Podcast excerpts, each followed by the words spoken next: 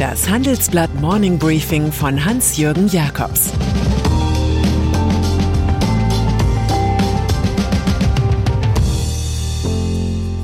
Guten Morgen allerseits. Heute ist Donnerstag, der 4. November, und das sind heute unsere Themen. Zwei neue Krisen für Joe Biden. Wie grün sind Deutschlands Banken? Und Arbeiteraufstand gegen VW-Chef. Nach einer kurzen Unterbrechung geht es gleich weiter. Bleiben Sie dran. Die Welt steht vor gewaltigen Herausforderungen. Zum einen die Energiewende voranzutreiben und gleichzeitig den Klimawandel einzudämmen. Und auch der Energieträger Wasserstoff gewinnt weltweit immer mehr an Bedeutung. Doch wie geht es weiter? Erfahren Sie mehr auf dem Handelsblatt Wasserstoffgipfel 2024 am 12. und 13. Juni in Essen. Infos unter handelsblatt-wasserstoffgipfel.de. Mit dem Vorteilscode Wasserstoff 2024 erhalten Sie einen Rabatt von 15% auf die Tickets. Krise in Washington. Als Joe Biden gestern Abend zurück vom Klimagipfel in Glasgow wieder in den USA landete, hatte sich die Lage für den US-Präsidenten drastisch verändert.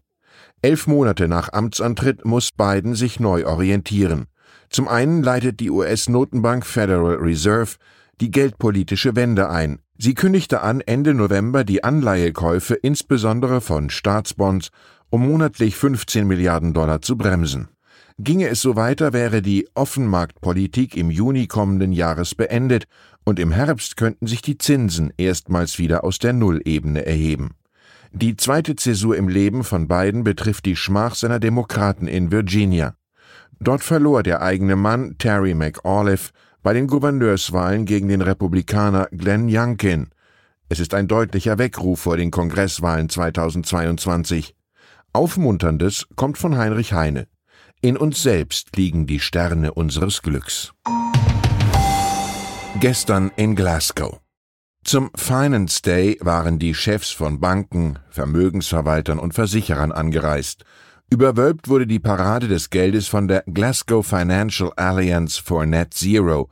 450 der weltgrößten Finanzfirmen wollen demnach 130 Billionen Dollar ihres verwalteten Kapitals zunehmend klimaneutral einsetzen. Klingt fantastisch.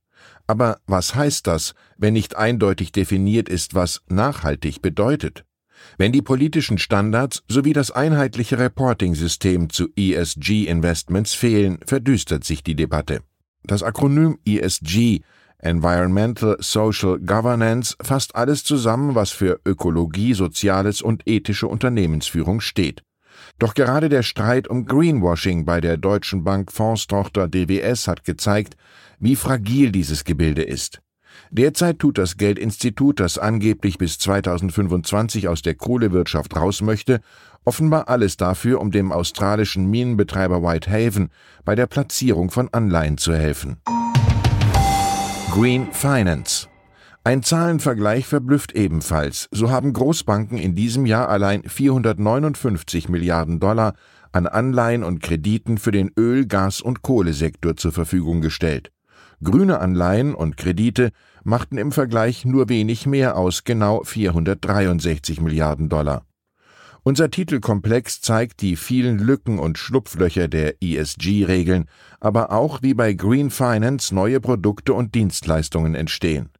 Christine Lagarde, Präsidentin der Europäischen Zentralbank EZB, sinniert sogar laut über laxere Eigenkapitalanforderungen für grüne Kreditengagements. Schon der französische Schriftsteller Jean-Baptiste Racine befand, ohne Geld ist die Ehre nur eine Krankheit. Streitgespräch. Die Finanzwirtschaft und der grüne Umbau. Was läuft da wirklich?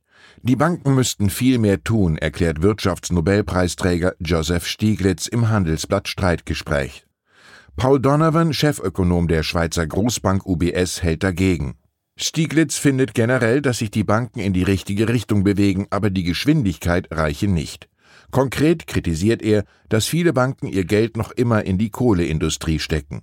Das Risiko sei, dass Projekte mit einer geringen Halbwertszeit finanziert werden, bis hin zu Stranded Assets.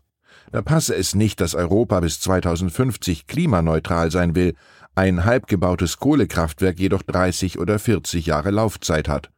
Stieglitz appelliert an die Finanzbranche, viel, viel langfristiger zu denken und nicht an das kurzfristige Geschäft. Ein Notenbankchef habe ein Mandat für Risiken und Klimarisiken sind ein Teil davon. UBS-Ökonom Donovan glaubt hingegen, die Banken meinten es wirklich ernst mit Geldanlagen nach den ESG-Kriterien. Das würden Kunden immer deutlicher fordern und auch die eigenen Mitarbeiter. Donovan findet außerdem, es sei nicht damit getan, Unternehmen, die Kohle und Öl fördern, kein Geld mehr zu geben. Dann würden sie sich die Finanzierung von jemand anderem holen. Es dauere einfach, bis Geschäftsmodelle angepasst werden. Das eigentliche Dilemma sei, dass die Branche dringend eine ESG-Regulierung bräuchte.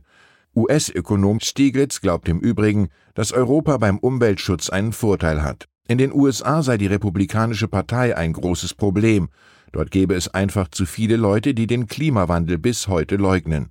Die Vergangenheit zeigt, man kann so sogar Präsident werden. VW. Für eine dieser zuweilen thrillerhaften Netflix-Dokus eignen sich die Verhältnisse bei Volkswagen ideal. Warte nur ein Weilchen, dann schwingt das Hackebeilchen, dann kommt der nächste Machtkampf. Aktuell sind wieder Blutspuren zu sehen. Vergangenen Mittwoch forderten die Vertreter der Arbeitnehmerseite im Vorgespräch zur regulären Aufsichtsratssitzung den Kopf von CEO Herbert Dies. Sie sprachen dem Manager, der VW mit Verweis auf Tesla stark umbauen will, das Misstrauensvotum aus. Das ist die schärfste Klinge. So beginnen in Wolfsburg üblicherweise Demissionen. In der Sitzung selbst distanzierte sich Aufsichtsrat Stefan Beil durchaus wütend vom Vorstandschef. Ist dies noch der richtige Change Agent im Autokonzern? Ein Vermittlungsausschuss wird nun aktiv mit Aufsichtsratschef Hans-Dieter Pötsch als Vertreter der Familie Porsche-Piech, Ministerpräsident Weil, IG Metall-Chef Jörg Hofmann und Betriebsratschefin Daniela Cavallo. Während in der Autobranche derzeit nichts beim Alten bleibt, blockiert sich Volkswagen selbst. Die NSO Group aus Israel hat es mit ihrer militärischen Überwachungssoftware Pegasus weltweit zur Bekanntheit gebracht. Ihre Gebrauchsspuren finden sich auffällig oft auf den Smartphones von Journalisten und Menschenrechtsaktivisten. Nun haben die USA die Firma auf eine schwarze Liste gesetzt, nebst Candiru aus Tel Aviv und zwei anderen Unternehmen. So ist es US-Betrieben nur bedingt erlaubt, diesen vier Inkriminierten Technologie zu liefern.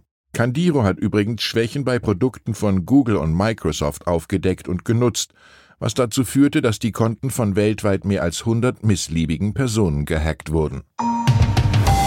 Und dann ist da noch Fritz Keller. Mit dem Winzer und Gastronom könnte man in seinem Michelin-Restaurant am Kaiserstuhl leidenschaftlich über Fußball reden. Aktuell streut er mit dem Inhalt sämtlicher verfügbarer Fässer Salz in die Wunden des Deutschen Fußballbundes DFB. Dessen Präsident war er ganze 598 Tage lang. Besonders abgesehen hat es Keller auf Co-Interimspräsident Rainer Koch. Dem bayerischen Funktionär gehe jeglicher moralische Kompass ab, kellert es. Er schmiede seit Jahren Intrigen und setze Menschen mit seinen Seilschaften massiv unter Druck. Koch sei für Machtspielchen und Schmutzkampagnen gegen ihn und seine Vorgänger verantwortlich, so Keller in Sportbild. Man habe versucht, jede Veränderung, Transparenz und Professionalisierung beim DFB zu blockieren. Das Problem seien Leute, die den Verband als Selbstbedienungsladen sehen. Sechs Monate nach seinem DFB-Rücktritt kocht Keller nach einem ganz alten Rezept. Rache ist ein Gericht, das man am besten kalt serviert. Ich wünsche Ihnen einen genussvollen Tag. Vielleicht bei einem Glas badischen Wein. Es grüßt Sie herzlich Ihr Hans-Jürgen Jakobs. Das war das Handelsblatt Morning Briefing von Hans-Jürgen Jakobs, gesprochen von Peter Hofmann. Die deutsche Wirtschaft steht am Scheideweg. Um wettbewerbsfähig zu bleiben, müssen Unternehmen wichtige Transformationen anstoßen. Ab dem 24. April diskutiert die Restrukturierungsbranche Strategien für die Zukunft von Unternehmen. Mit dabei sind unter anderem Dr. Thomas de Maizière, Evelyn Freitag und Professor Dr. Ulrike Malmendier. Mit dem Vorteilscode Restrukturierung24 erhalten Sie 15% Rabatt. Alle Informationen finden Sie auf handelsblatt-restrukturierung.de. you